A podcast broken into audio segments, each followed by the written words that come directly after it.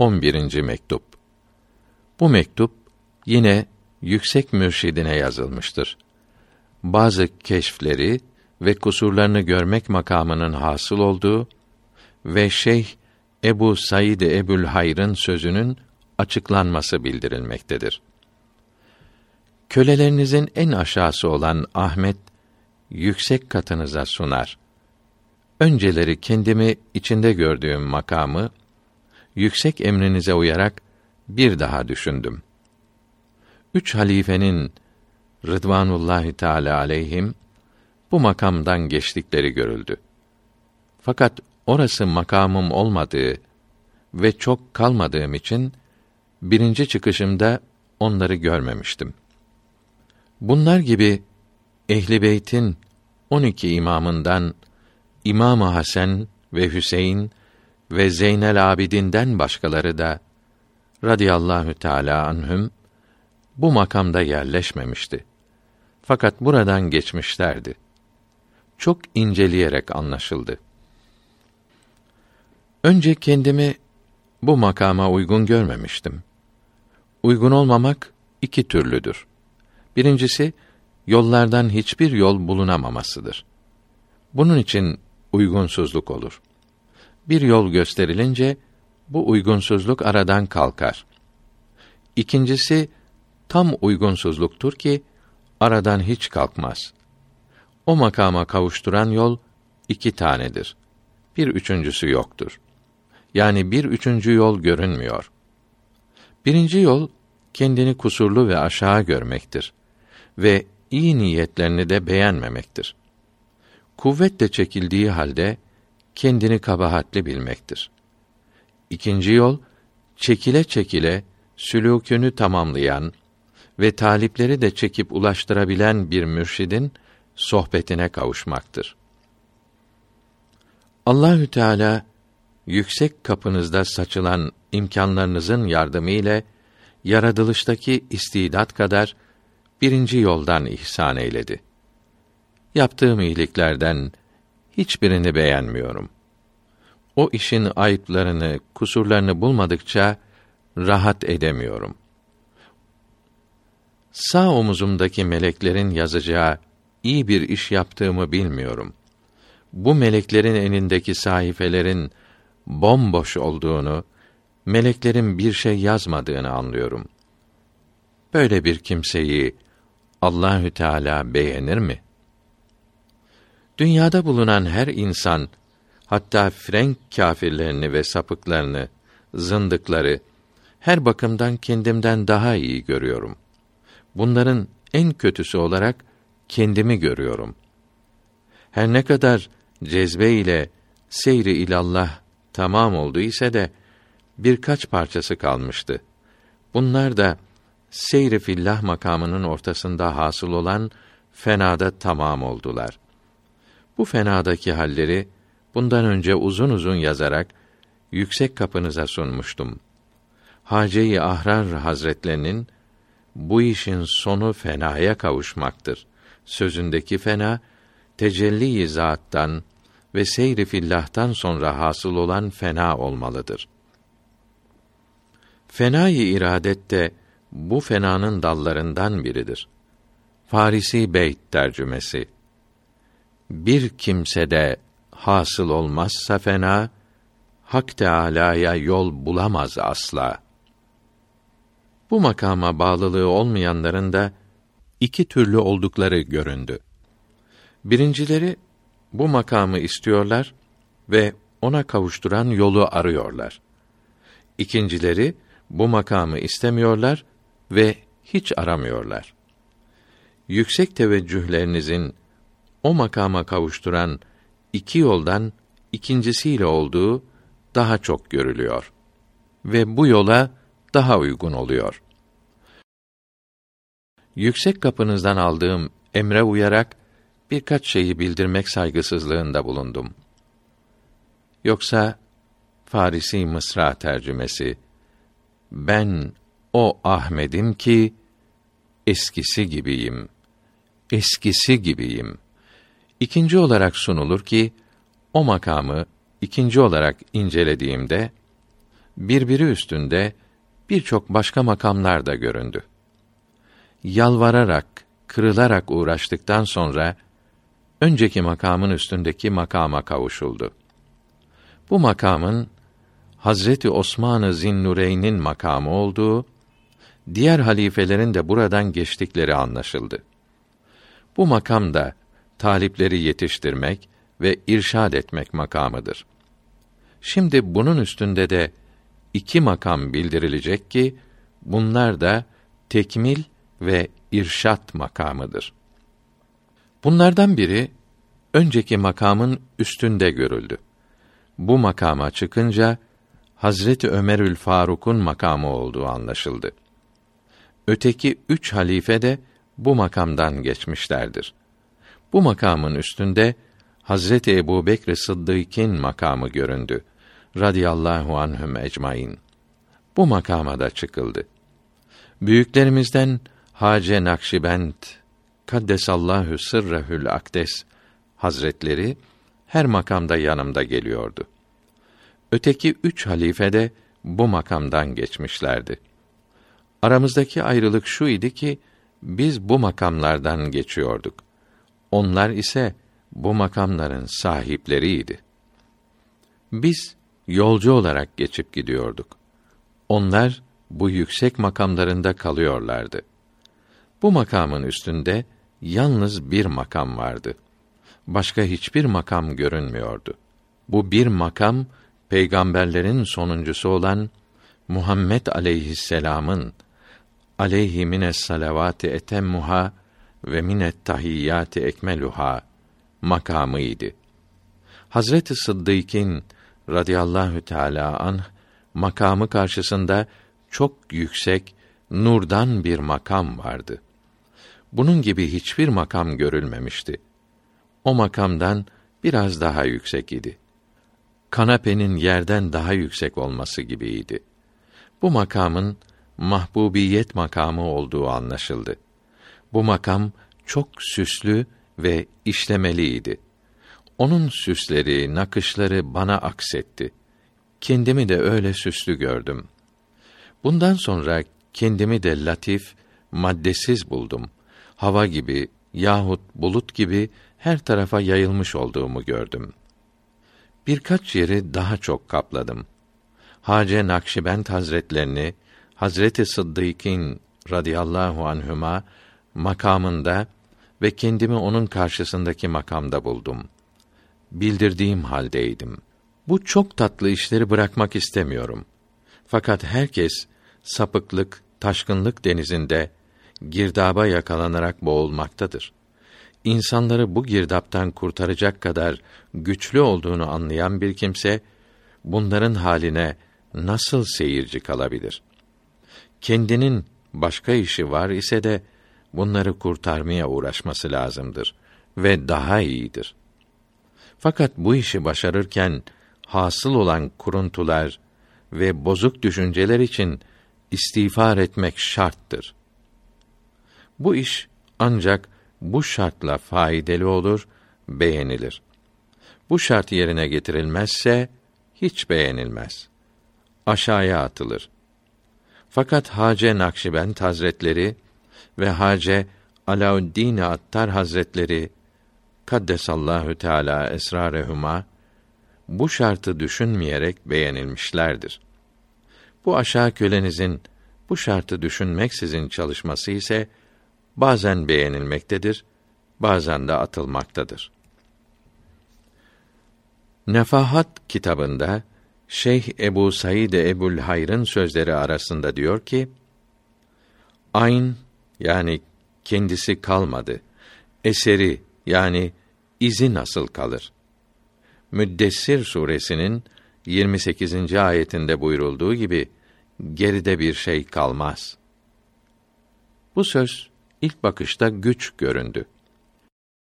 Çünkü Şeyh Muhyiddin Arabi Hazretleri ve ona uyanlar diyorlar ki bir şeyin aynı yani kendisi yok olamaz. Çünkü Allahü Teala o şeyin varlığını bilmektedir. yok olursa Allahü Teala'nın bilgisi bilgisizlik olur.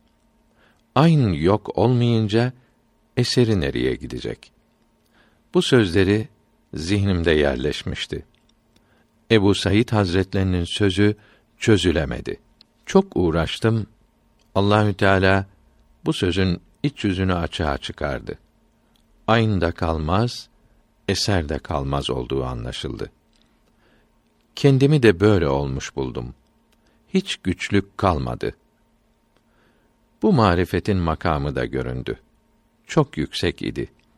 Şeyh Muhyiddin'in ve ona uyanların söyledikleri makamın üstündeydi. Bu iki marifet birbirini bozmuyordu. Çünkü biri bir makamda, öteki ise başka makamda anlaşılmıştı. Daha çok açıklamak sözü uzatacak ve usandıracaktır. Şeyh Ebu Said Hazretleri bu tecellinin devamlı olduğunu bildirmişti. Bu tecellinin ne demek olduğu ve devamlı olmasının nasıl olduğu da gösterildi. Kendimde de bu hadisi yani tecelliyi aralıksız buldum. Bu hadisin daimi olması çok az kimselere nasip olur. İmam-ı Rabbani Kuddisesi Ruh Hazretlerinin hadis kelimesiyle anlattıkları şey tecelli zati olduğu başka mektuplardan anlaşılmaktadır. Allahü Teala'nın zatı başkalarına çok aralıkla tecelli ettiği halde kendisine aralıksız tecelli etmektedir. Kitap okumak hiç tatlı gelmiyor. Yalnız büyüklerin yüksek makamlardaki hallerinin bir yere yazılmasını, sonra bunları okumayı istiyorum. Eski büyüklerin hallerini okumak her şeyden daha tatlı geliyor. Marifetlerin inceliklerini ve hele tevhid-i vücudi ve mertebelerin tenezzüllerini bildiren yazıları okuyamıyorum. Bu halimi Şeyh Alaüddevle-i Semnani Hazretlerine çok uygun buluyorum. Bu bilgilerdeki zevkim ve halim onunla birleşmektedir. Fakat eski bilgilerim bu marifetleri inkar etmeme ve sert karşılamama mani oluyor. Bazı hastalıkların giderilmesi için birkaç kere teveccüh olundu ve tesiri görüldü. Bunun gibi birkaç ölünün mezardaki halleri göründü. Bunların da azaplardan, sıkıntılardan kurtulmaları için teveccüh olundu. Fakat şimdi hiçbir şeye teveccüh etmeye gücüm kalmamıştır. Hiçbir şey için kendimi toparlayamıyorum. Birkaç kimse bu fakire sert davrandılar ve acı söylediler.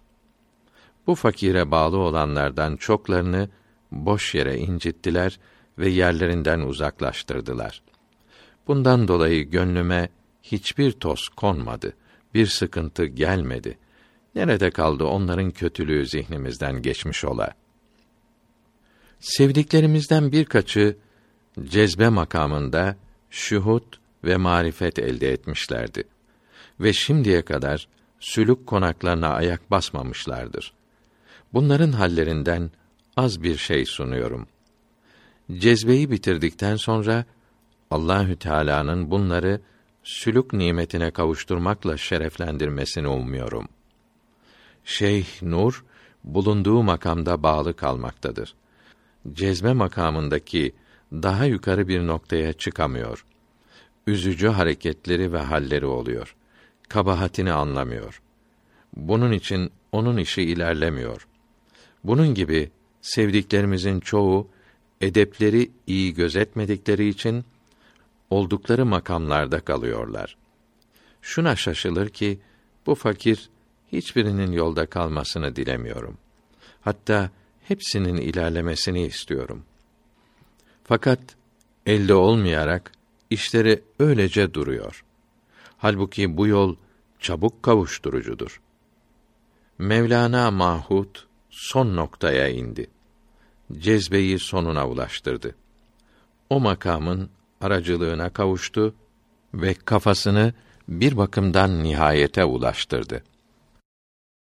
Önce sıfatları, hatta sıfatları durduran nuru kendinden ayrı görmüştü. Kendisini boş bir kalıp olarak bulmuştu. Sonra sıfatları zattan ayrılmış gördü. Bu görüşte cezbe makamından ehadiyete kavuştu. Şimdi her şeyi ve kendini yok sanmaktadır. İhata ve maiyet görmemektedir. Gizlilerin gizlisine öyle bağlanmıştır ki şaşkın ve cahil bir haldedir. Seyyid Şah Hüseyin de cezbe makamının sonuna yaklaştı ve başı son noktaya ulaştı. Bu da Allahü Teala'nın sıfatlarını zatından ayrı görmektedir. Fakat bir olan bu zatı her yerde bulmaktadır.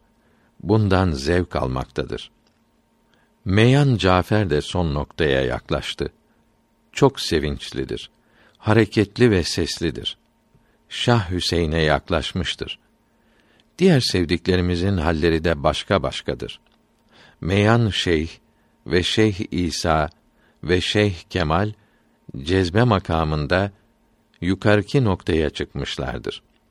Şeyh Kemal inmeye de başlamıştır. Şeyh Naküri yukarıdaki noktanın altına gelmiştir. Fakat daha gidecek çok yolu vardır. Buradaki sevdiklerimizden şimdiye kadar sekiz veya dokuz, hatta on kişi yukarıdaki noktanın altına ulaşmıştır. Birkaçı noktaya gelmiş ve inmeye başlamışlardır. Kimisi noktaya yakin, kimisi uzaktır. Meyan şeyh müzemmil kendini yok buluyor. Sıfatları asıldan görüyor. Mutlak olan varlığı her yerde buluyor. Hatta hiçbirini görmüyor. Mevlana Mahuda talipleri yetiştirmek için izin vermenin iyi olacağı görünüyor. Fakat cezbeye uygun icazet olacaktır. Her ne kadar onun da istifade edeceği birkaç şey kalmış ise de gitmek için acele etti, durmadı. Yüksek kapınıza kavuşmak için yola çıktı. Ona yarayacak bir vazifeyi kendisine buyurursunuz. Bu aşağı köleniz bildiğini yazdı. Emir sizindir. Hace Ziyaettin Muhammed birkaç gün burada kaldı. Biraz huzur ve cemiyet edindi. Fakat sonunda geçim sıkıntısından kendini toparlayamadı, askere gitti. Mevlana Şir Muhammed'in oğlu da yüksek kapınıza doğru yola çıktı. Biraz huzur ve cemiyet edinmiştir. Bazı engeller dolayısıyla o kadar ilerleyemedi. Daha çok yazmak saygısızlık olacaktır. Farisi Mısra tercümesi Köle kendi haddini bilmelidir. Mektubu yazdıktan sonra bir hal kapladı. Yazmakla anlatılacak gibi değildir. Bu haldeyken fenayı irade hasıl oldu. Daha önce de bir şeye istek kalmamıştı. Fakat istek büsbütün yok olmamıştı. O halimi yüksek kapınıza sunmuştum. Şimdi irade de kökünden kazındı. Şimdi ne istenilen bir şey var ne de istek var. Bu fenanın şekli de gösterildi. Bu makama uygun olan birçok bilgiler de verildi. Bu bilgiler çok ince ve karışık olduklarından yazılması güç oluyor. Bunun için bunlar üzerinde kalem yürütemedim. Bu fenanın hasıl olduğu ve ilimlerin verildiği zaman vahdetten ileride yepyeni şeyler göründü. Vahdetin ötesinde bir şey görülemeyeceği, hatta hiçbir bağlılık bulunmadığı belli ise de bulunanı yazmayı emir buyurmuştunuz. Bir şeyi iyi anlamadıkça yazmaya cesaret edemiyorum. Bu makamın şekli vahdetin ötesinde öyle göründü ki Egre şehri Delhi şehrinin ötesinde bulunduğu gibi. Bu görüşün doğruluğunda hiç şüphe kalmadı. Her ne kadar gözümde ne vahdet var, ne vahdetten ötesi var ve ne de hakikat olarak veya hakkı onun ötesinde bileceğim bir makam var. Hayret ve cehalet tamdır. Bu görüşlerle hiçbir değişikliğe uğramamıştır. Ne yazacağımı bilemiyorum. Hep birbirine uymayan şeyler hiçbiri anlatılamıyor. Fakat hepsinin varlığında şüphem yoktur. Estağfirullah ve etûbü ilallah min cemii ma kerihallah kavlen ve fiilen ve hatıran ve naziran. Yani Allahü Teala'dan mağfiret dilerim ve Allahü Teala'nın beğenmediği sözden, işten, düşünceden ve görüşten Allahü Teala'ya tövbe ederim.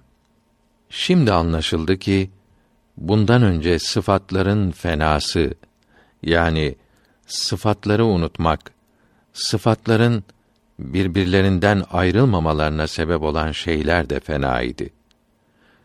Bu şeyler vahdette bulunmaktaydılar. Bunlar yok olmuşlardı. Şimdi sıfatların kendileri de vahdette bulunarak olsa bile yok oldu. Ehadiyet kahramanı varlıkta hiçbir şey bırakmadı. İlmi ilahide sıfatların topluca veya birer birer olan ayrılıkları da kalmadı. Yalnız hariç göründü. Allahü Teala var idi. Ondan başka hiçbir şey yok idi. Şimdi de böyledir. Bundan önce bu hadisi şerifi yalnız biliyordum. Fakat bu halde değildim. Bu halimin doğruluğunda veya yanlışlığında bu fakiri uyandıracağınızı ümmid ederim. Mevlana Kasım Ali'nin tekmil makamına eriştiği görülüyor. Oradaki sevdiklerimizden birkaçının da bu makama ulaştıkları anlaşılıyor. Her şeyin doğrusunu ancak Allahü Teala bilir.